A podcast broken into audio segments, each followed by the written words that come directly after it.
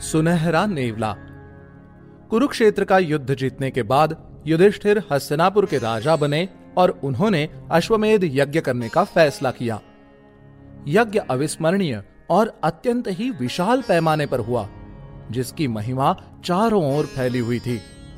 यज्ञ वैदिक अनुष्ठानों के अनुसार विद्वान ब्राह्मणों के मार्गदर्शन में किया गया और दान भी उस पैमाने पर दिया गया जो दुनिया ने कभी नहीं देखा था। यज्ञ के अंत में एक नेवला वहाँ आया। उसके शरीर का आधा हिस्सा सुनहरा था, जबकि बाकी आधा भूरा था।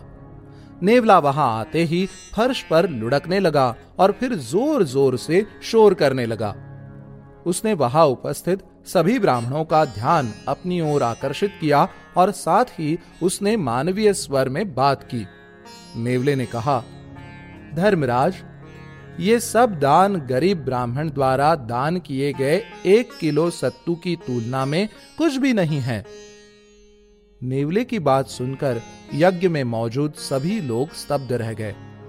वहाँ उपस्थित ब्राह्मणों ने नेवले को संबोधित करते हुए कहा, यहाँ आकर इस तरह के साहसिक वक्तव्य देने वाले आप कौन होते हैं?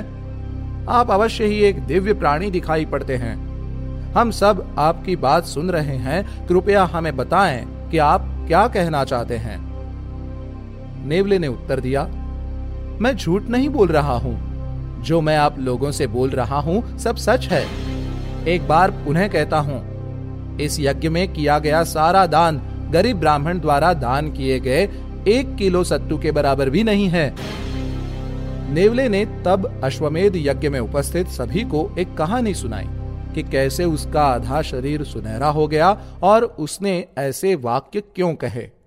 एक बार कुरुक्षेत्र के पास एक गरीब ब्राह्मण परिवार रहता था, जिसने केवल अपने क्षेत्र में हुए अनाज ही खाने की कसम खाई थी। ब्राह्मण अपनी पत्नी, बेटे और बहू के साथ रहता था। ब्राह्मण और उसका बेटा प्रतिदिन अनाज लेने के लिए बाहर जाते थे और जो कुछ भी उठाते थे, खा लेते थे या फिर खाली पेट सो जाते थे। एक बार सूखा पड़ गया और परिवार का पेट पालने के लिए अनाज मिलना मुश्किल हो गया। परिवार कई दिनों तक बिना भोजन के रहा और भुखमरी की कगार पर आ गया। एक दिन ब्राह्मण कुछ अनाज इकट्ठा करने में कामयाब हो गया। उसने अनाज से एक किलो सत्तू बनाया और परिवार के सभी सदस्यों को खाने के लिए चार बराबर भागों में बांटा। वो सब खाने लगे ही थे कि उनके घर एक अतिथि आ गया। अतिथि कमज़ोर दिखाई दे रहा था और उसे भोजन की आवश्यकता थी। ब्राह्मण ने अतिथि का स्वागत किया और अपने हिस्से का सत्तू उसे खाने के लिए दे दिया। अतिथि ने ब्राह्मण द्वारा दिया गया पूरा सत्तू खा लिया, लेकिन वो फिर भी संतुष्ट नहीं हुआ। ब्राह्मण को लगा कि उनका मेहमान अभी भी भूखा है। अपने मेहमान को संतुष्ट न कर पाने पर उसे बहुत बुरा लग रहा था। उसकी पत्नी ब्राह्मण की दुविधा को समझ गई। इसलिए उसने अपने हिस्से का सत्तू भी अतिथि को दे दिया। अतिथि ने वो भी खा लिया, लेकिन फिर भी उसका पेट नहीं भरा। ब्राह्मण के पुत्र ने अपने पिता की ओर देखा और सहर्ष अपने हिस्से का भोजन भी अर्पित कर दिया। अतिथि अभी भी संतुष्ट नहीं था और अभी भी भूखा था। अंत में बहू ने भी अपने हिस्से का सत्तू उसे दे दिया। अतिथि ने सबके हिस्से का सत्तू खा लिया था और अब उसका पेट पूरी तरह भर गया था। वो अतिथि कोई और नहीं, बल्कि खुद धर्मराज थे। वो गरीब परिवार के सामने प्रकट हुए और उन्हें उनके महान कार्य के लिए आशीर्वाद दिया और कहा कि वो सभी जिस प्रकार का धार्मिक जीवन यहाँ जी रहे हैं, वो सब स्वर्ग में रहने के योग्य है। जैसे ही धर्मराज ने अपनी बात कही, उनके सामने एक दिव्य रथ प्रकट हुआ और ब्राह्मण परिवार के चारों सदस्य उस रथ पर चढ़े और धर्मराज के साथ स्वर्ग चले गए।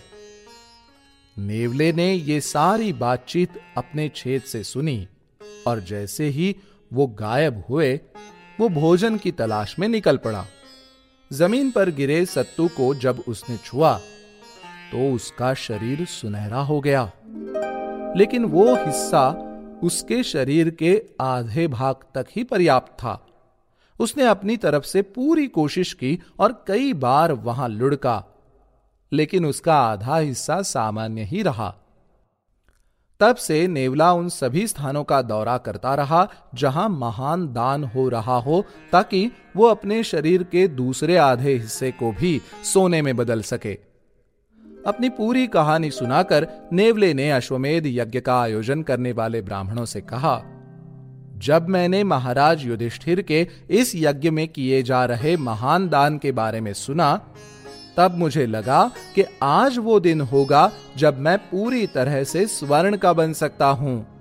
यही कारण है कि मैं यहाँ आया हूँ। लेकिन मैं अब भी पूरा सोने का नहीं हुआ।